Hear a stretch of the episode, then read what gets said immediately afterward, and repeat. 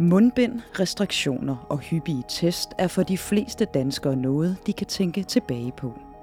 Men hundredvis af patienter er stærkt plaget af senfølger efter en covid-infektion. Nogle mere end to år efter, at de blev smittet i første omgang, og langt størstedelen efter relativt milde sygdomsforløb. Det at have reduceret mulighed for dagligdags og arbejdsmæssige aktiviteter, det gør jo, at man er øh, invalideret både socialt og arbejdsmæssigt. Du lytter til Ugeskriftets videnskabspodcast, der i denne uge handler om fatigue efter smitte med covid. Velkommen til. Mit navn er Mie Brandstrup.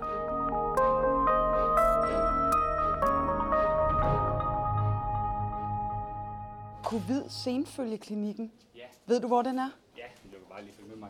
Tak. Vi er taget på besøg på infektionsmedicinsk afdeling på Aarhus Universitetshospital for at mødes med Jane Agergaard, der er speciallæge, initiativtager til og en af de faglige ansvarlige for senfølgeklinikken for covid. Klinikken åbnede i begyndelsen af 2021, og størstedelen af patienterne er plaget af fatigue. Fatigue er et øh, ord, som man ikke har et rigtig godt ord for på dansk øh, i det almindelige danske sprog, men øh, det bedste ord, man kan oversætte det med, er, er udtrætning. Øh, og man kan både være mental, og man kan være fysisk udtrættet. Altså man kan være både mental og fysisk fatigue. Senfølgeklinikken, som vi sidder på, har eksisteret i lige omkring øh, halvandet år. Hvad var det, der ledte op til, at øh, I besluttede jer for at etablere stedet her som en del af infektionsmedicinske afdeling? Da vi allerførst øh, stod med øh, noget, der jo viste sig at være en epidemi i foråret 2020, der kom vi jo ret hurtigt til at kende de akutte symptomer og havde patienter indlagt. Og, og helt i starten, der øh, var vi egentlig fortrøstningsfulde og, og tænkte, det er jo bare en virus lungebetændelse. Patienterne de blev udskrevet, og vi forventede, at de kom så ret hurtigt. Så begyndte der at komme nogle rapporter ud fra øh, omkring, at, at det kan være, at man har nogle symptomer lige lidt længere end 14 dage. Øh, og øh, vi besluttede, at øh, så kunne vi da lige ringe patienterne op. Og, øh, og de var absolut ikke friske, øh, og vi fik lavet et spørgeskema og, og ringede op efter øh, seks uger, og der var de absolut ikke friske, og vi ringede igen efter 12 uger, og der var de heller ikke friske. Og det, det var de her symptomer, som vi efter, efterhånden kender godt som øh, følge efter covid, altså koncentrationsbesvær, øh, øh, vejrtrækningsbesvær, og så den ekstreme træthed, øh, de klagede over. Og var det patienter, der havde været indlagt her på afdelingen? Det var patienter, der havde været indlagt. Øh, på det tidspunkt kendte vi det kun hos de indlagte. Og, og i den situation, der, øh, der prøver vi jo at hjælpe de patienter, vi havde i hænderne bedst muligt. Øhm, fik lavet et setup, hvor vi screenede for komplikationer og øh, fik øh, lavet en systematisk tilgang til at få udspurgt til, hvad var det egentlig for noget. Øh, og, øh, og noget af det, vi kunne, kunne se, øh, der var hos de her patienter, det var øh, de her kognitive problemer, som vi egentlig godt kendte fra vores meningitis-patienter, så derfor havde, har vi kontakt til terapeuter, som er vant til at tage sig af det, som vi tog fat i helt i starten. Vi vidste jo også på det tidspunkt, at, øh, at det her det var noget, vi ikke havde udforsket nu. Det kunne det jo ikke være. Det var noget helt nyt, vi havde fundet ud af forekom efter covid. Øh, så derfor gik der et arbejde i gang med, hvordan hjælper vi de her patienter bedst. Her i regionen, der øh, øh, prøvede vi at beskrive en klinik, og hvordan man kunne øh, lave en klinik for de her patienter, hvor øh, vi fra starten kunne se, at det skulle i hvert fald være noget multidisciplinært. Øhm, og samtidig så gik der et, et arbejde i gang i Sundhedsstyrelsen, øh, som øh, kom ud med en vejledning, at der skulle være regionsklinikker i alle regioner. Og det både af hensyn til, at man skulle opbygge specialviden i klinikkerne, men også af hensyn til, at øh, man kan lave no- kunne lave noget forskning på, øh, på øh, området. De første patienter med senfølger blev henvist af egen læge til infektionsmedicinsk afdeling i løbet af efteråret 2020. Sundhedsstyrelsens retningslinjer beskriver, at man kan blive henvist til en senfølgeklinik, hvis man oplever uventede komplekser eller langvarige symptomer efter covid i mere end 12 uger. Men på det tidspunkt vidste man meget lidt om patientgruppen. Vi havde øh, kigget os omkring i landet og i den internationale litteratur, og så øh, også i forhold til den erfaring, vi havde med at ringe til patienterne og se de første patienter, der havde vi fået øh, planlagt en systematisk screening af patienterne, som, som dels øh, bestod i, at vi spurgte ud til de symptomer, som vi kunne se var rapporteret rundt omkring, og som øh, vi havde erfaret os. Men vi var også meget opmærksom på, at, at vi skulle registrere deres generelle helbred ved nogle standardiserede mål, øh, så vi kunne finde ud af, hvor, hvor syge er de, og, og så vi kunne sammenligne med andre patienter, og også så vi havde et redskab til at følge, om patienterne bliver bedre. Vi, vi var opmærksom på, at øh, dels så var der det kognitive og, og det, de øh, cerebrale symptomer, øh, som vi skulle have afdækket. Øh, så var der øh, mange, der rapporterede om kardiopulmonale symptomer, som vi, vi skulle afdække, og så er, var der den ekstreme fysiske træthed. Så det var ligesom de symptomer, vi, vi satte øh, både spørgeskemaundersøgelser og også øh, de parakliniske undersøgelser, altså billeddiagnostik og, og blodprøver op efter. Patienterne fordeler sig i tre overordnede symptomgrupper. Som ofte er til stede samtidig hos den enkelte patient. Det ene, det er øh, centralnervesystemet, hvor der er hovedpine. Der kan være nogle føleforstyrrelser. Der kan være svimmelhed. Øhm, rigtig mange har koncentrationsbesvær, hukommelsesbesvær. Øhm, og så er der de kardiopulmonale symptomer.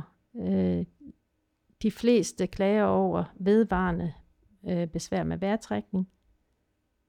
Og en hel del har også øh, hjertebanken og og øh, ikke brystsmerter, som er suspekte for hjertesygdom, men en, en mere ubehag for brystkassen. Øh, og så er der den, den ekstreme fatigue, som stort set alle patienter øh, klager over, som er øh, fysisk udtrætning, muskeludtrætning, og som også ofte ledsager af både muskelsmerter og ledsmerter. Øh, og nogle øh, beretter om fornemmelsen af at have, at have feber, uden egentlig at, at, have høj feber. Og hvis vi så dykker lidt ned i, i gruppen af, af, af de patienter, der har den her ekstreme udtrætning, fatigue, er der noget generelt at sige om dem? Vi øh, tænkte jo i starten, at øh, der ret hurtigt ville komme nogle studier ud på det, eller vi selv ville finde øh, nogle helt almindelige parakliniske undersøgelser, der viste præcis, hvad det var, de fejlede. Øh, men nu her, der står vi nok og, og øh, må sige, at vi har lavet rigtig mange CT-scanninger af lungerne, som ikke viser en forklaring på dysmø eller træthed. Øh, der er lavet mange øh, scanninger af hjerter også, som ikke viser noget. Der er lavet øh, biokemiske markører, som vi kan se i gruppen, at Ofte ligger de lige på grænsen. Øh, mange af de her inflammationsmarkører ligger en lille smule over niveau, men ikke i en grad, hvor man tænker, at der er noget pågående infektion, eller der er noget pågående inflammation øh, i stil af en autoimmun øh, sygdom. Vi undrer os, er, er der en påvirkning af nervesystemet i, det, i den her sygdom? Øh, så vi øh, vi startede med nogle få af patienterne, som vi sendte over til en neurofysiologisk undersøgelse. Det viste sig så, at ved elektromyografi, altså når man undersøger muskelpotentialerne i musklerne, øh, så har mange af de her patienter tegn til en, en form for påvirkning af musklerne. Vi har også ved, ved nogle af de her patienter taget øh, biopsier, som umiddelbart lysmikroskopisk ikke viste noget konklusivt, men ved elektronmikroskopiske undersøgelser, der har vi fået forandre, fundet forandringer hos alle de patienter, vi tog biopsier fra. Øhm, altså på elektronmikroskopisk niveau, øh, hvor vi ser forandringer både i muskelcellerne og i kapillærerne. Hvis vi kigger på patientgruppen, øhm, som er ramt af fatigue. Hvad, hvad er det så for nogle patienter? Hvad, hvad, hvad, hvor gamle er de? Hvordan øh, ser de ud? Og ja, kan du prøve at beskrive, hvad det er for en, en patientgruppe? Vi har regnet lidt på, hvor mange er det egentlig, der bliver henvist ind i en senfølgeklinik. Øh, og på, på det tidspunkt, øh, hvor vi ikke var startet med at vaccinere endnu, der havde vi en god fornemmelse af, hvor mange havde været smittet med covid, og så kunne vi øh, regne antal øh, i forhold til det. Og der havde vi i sygehussystemet i Region Midt, der havde vi 1,3 procent af alle patienter, der havde været smittet.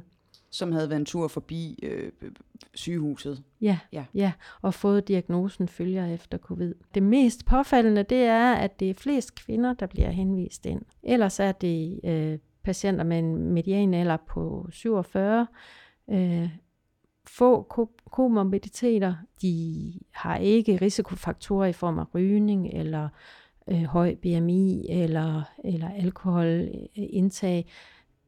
Langt de fleste har et arbejde før de var i fuld funktion, før de fik covid.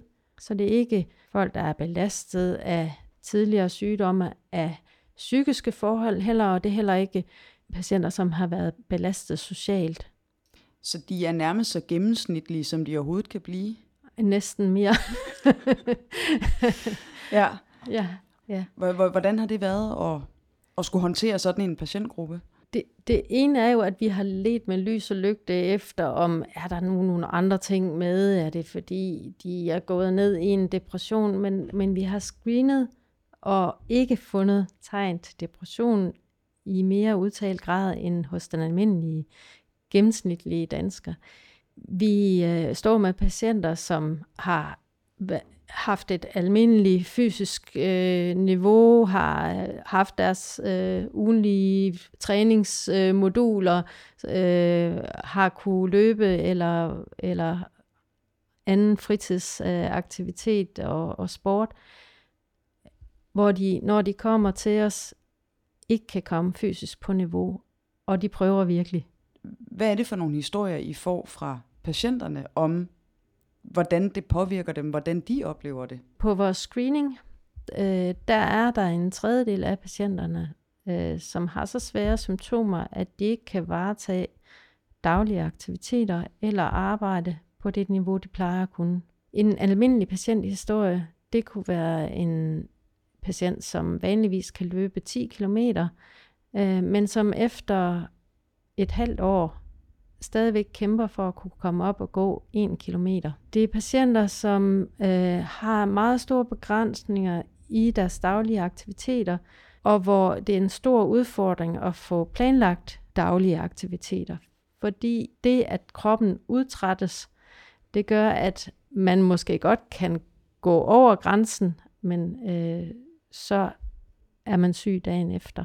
Og hvordan påvirker det deres øh, arbejde, hverdagsliv, socialliv, familieliv osv.? Det at have reduceret mulighed for dagligdags og arbejdsmæssige aktiviteter, det, det gør jo, at man er, er øh, invalideret både socialt og arbejdsmæssigt. Det er en sygdom, som for patienter og også for behandlersystemet er en stor udfordring at formidle i og med, at vi ikke har specifikke diagnostiske kriterier, og i og med, at vi ikke øh, øh, har øh, billeder eller en blodprøve, der præcis kan sige, det her, det er senfølge. Øh, og, og den her markør kan vi følge ind til den er normal, og så er patienten frisk igen. Så patienterne kommer med deres mentale fatig meget ofte ud i øh, nogle meget lange forklaringsforløb i forhold til arbejdsgiver, i forhold til sociale myndigheder, i den periode, hvor de skal være sygemeldt.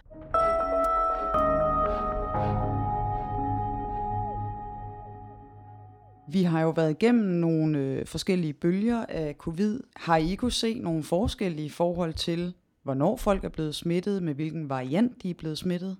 Vi har lidt overraskende ikke øh, set en stor forskel på de patienter, vi ser i senfølgeklinikken. Internationalt, der er der for eksempel øh, data fra England, der viser, at hvis man er vaccineret, så er der reduceret risiko for, at man får senfølger. Og, og der er også data, der viser, at omikron for eksempel har, giver mindre risiko for at give, øh, for at man får senfølger. Men uanset så er der jo rigtig mange, der har været smittet med omikron, og vi får stadigvæk øh, henvisninger. Når vi kigger på, hvor mange der har været smittet nu her, så har vi færre procentmæssigt af den samlede skare. Det er der slet ingen tvivl om. Og øh, vi regner med, at det både er vaccinerne og typen af, af covid, der øh, har en betydning. Klinikkens spørgeskemaer viser, at en tredjedel af patienterne, også dem, der blev smittet i de første bølger af covid, stadig har senfølger i sådan en grad, at de har svært ved at varetage deres arbejde og daglige aktiviteter. Der er patienter, der har mistet deres job og står for at miste deres job. Øh, og det vi er meget opmærksom på, det er jo, hvis man er smittet på sit arbejde, som en hel del jo også er, øh, så er det vigtigt, at man får det anmeldt som arbejdsskade. Desuden så har vi en stor opgave i at oplyse øh, om forløbet af det her, at det ikke er noget, der passer ind inden for de 22 ugers sygemelding. Man forventer en, en meget længere restitutionsperiode for det her. Øh, og samtidig så må vi erkende, at der er nogle af de her svære ramte, hvor symptomerne er så langvejt, at man bliver nødt til at skal tænke sine aktiviteter anderledes på længere sigt. Ja, at man simpelthen bliver nødt til at lægge sit, sit arbejdsliv helt om. Ja, ja. Og hvad med i forhold til sådan det, det, det sociale aspekt? Øh, hvad, hvad fortæller patienterne om det? Fordi det kan jo også være en voldsom belastning for et øh, socialt liv, et familieliv, øh, hvis man måske kun kan være oppe i nogle få timer, og så bliver man nødt til at, at, at lægge sig og hvile sig. Ja, det er øh, øh, et øh, punkt, som optager de her patienter rigtig meget, og som er den, den meget, meget store udfordring. Øh, det er øh, forskellen mellem, hvad man har kunnet før, og hvad man kan nu. Ikke så meget omgivelserne, som patientens egen forventning til, øh, hvad man stadigvæk skal kunne klare. Så, så det, øh, det har vi det, mange snakker om i klinikken. Dels så er det jo den nære familie, det at, at kunne øh, deltage i øh, de familieaktiviteter, øh, der er i hjemmet. Der er mange grader af det her. Nogle er så syge, at, at det er en udfordring alene med familielivet derhjemme. Så er det de sociale aktiviteter ud af huset, øh, det at være sammen med andre mennesker. Det kan være svært udfordrende, når man, når man har øh, mental øh, udtrætbarhed. Så, så det er nok noget af det, vi, vi øh, hører som den største bekymring fra patienterne. Dels det ikke at kunne, men også uvidsheden om, hvor lang tid det var. Og øh, vi, vi tror, og, og det er også det, der øh, kommer ud øh, i forskellige undersøgelser, at, at det forekommer i alle aldersklasser. Øh, men, men det er nok noget, man skal klare dagligdags aktiviteter, man skal klare et arbejde, at det bliver mere synligt, at man har behov for hjælp til det. Udtrætning er et symptom, man i klinikken kender fra andre infektionssygdomme som meningitis og kyssesyge, og erfaringerne er, at mange kommer sig igen, selvom det kan tage lang tid. Men forskellen er, at der ved andre infektionssygdomme ofte er tale om langt mere alvorlige sygdomsforløb. Det er bare rigtig svært at sammenligne det her med intensiv forløb. Så har man kigget efter, hvilke andre virus kan man så sammenligne med, og man har sammenlignet med influenza. Men incitamentet til at blive testet for influenza er nok ikke helt den samme som, som ved covid. Og uanset øh, det, så har man fundet, at følger efter covid er langt hyppigere end efter influenza. Ja, så det er bemærkelsesværdigt det her med, at det er, der er tale om patienter, som har været igennem relativt milde forløb. Det er det, ja. Nu har I været i gang i halvandet år her i klinikken. Hvad har I samlet sammen af, af data undervejs, og, og, og hvad kan I bruge det til? Vi har registreret alle de patienter, der vil være med til det, og det vil helst øh, langt de fleste øh, heldigvis rigtig gerne være med til, at, at vi øh, samler dels øh, øh, baggrundsfaktorer og hvilke symptomer de har, og at vi følger op med spørgeskemaer på dem.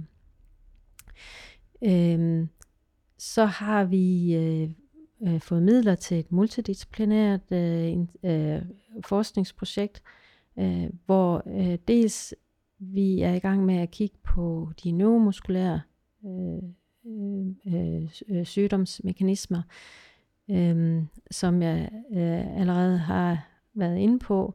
Øh, så har vi øh, fundet nogle forandringer ved øh, øh, elektromyografi, og vi har fundet forandringer elektronmikroskopiske i musklerne.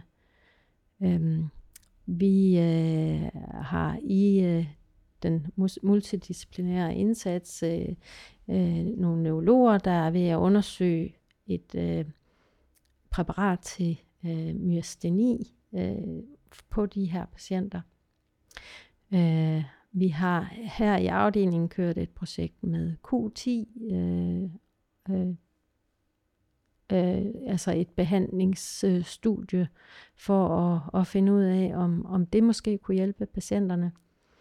Øh, der er øh, lungemediciner, der undersøger øh, dels det billeddiagnostiske og det øh, livskvalitetsmæssige øh, øh, og, og øh, fatigue hos øh, patienter med vejrtrækningsproblemer efter, efter covid. Så, så man kan sige, I, I søger ligesom bredt ja, ja. i forhold til, ja, hvad, hvad man kan samle sammen af viden om, om de her patienter. Ja, og, og der bliver jo skrevet øh, en del om det her. og, og noget af det, der blandt andet kommer ud, er øh, Øh, øh, en, en del studier efterhånden, der kigger på, er der forskellige typer af det her? Er det, er det forskelligt fra variant til variant? Og, øh, og er, det, er der ligesom forskellige typer inden for varianterne?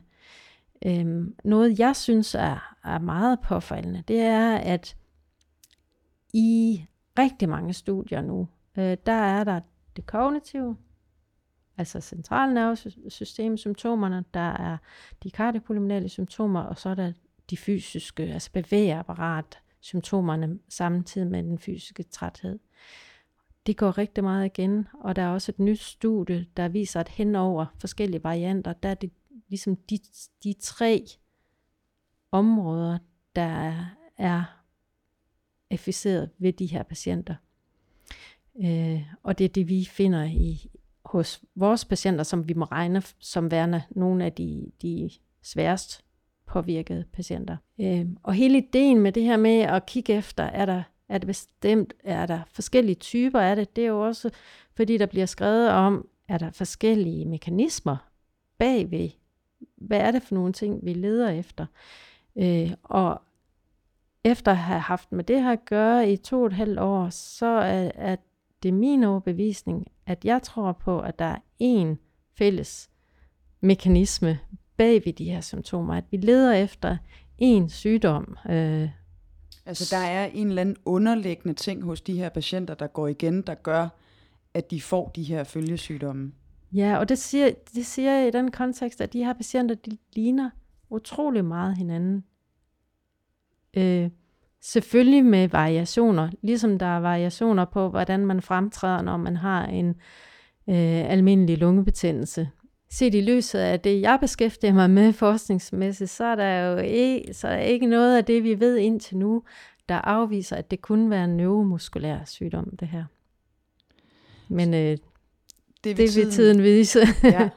ja, fordi altså sådan helt kort her til sidst, hvordan skal man sikre, at den her patientgruppe så ikke bliver glemt, når vi alle sammen er vaccineret, og livet går videre, og covid er noget, der var engang forhåbentlig?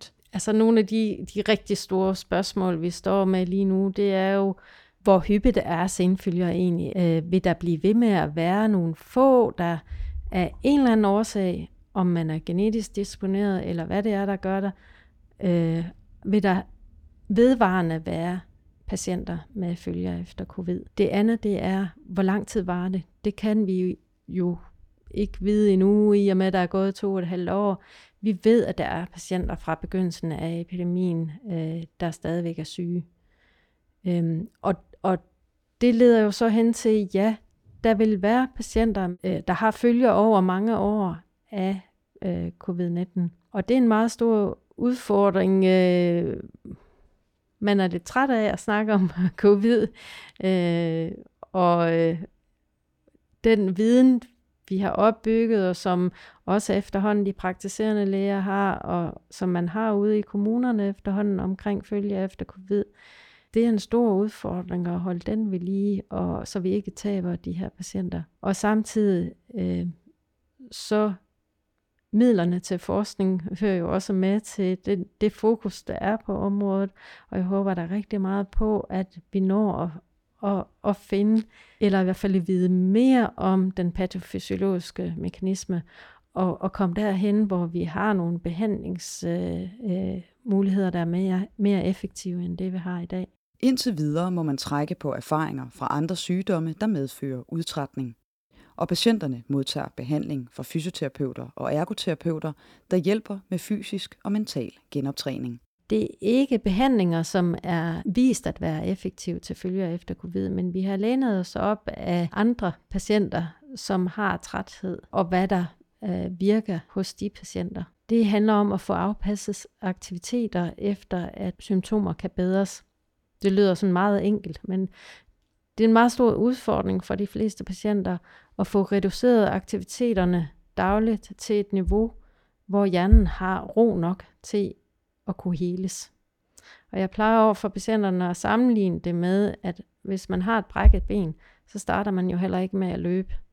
Øh, så starter man med at sidde med den opad og have den i gips, og så støtter man lige så stille på den, øh, og så forsøger man lidt med et brækket ben, der kan alle forstå, hvad det er for noget, og, øh, og at det også går over igen. Øh, men med det her, der er, er det dels usynligt og øh, svært at forklare for omgivelserne, og det er også noget, der tager meget længere tid.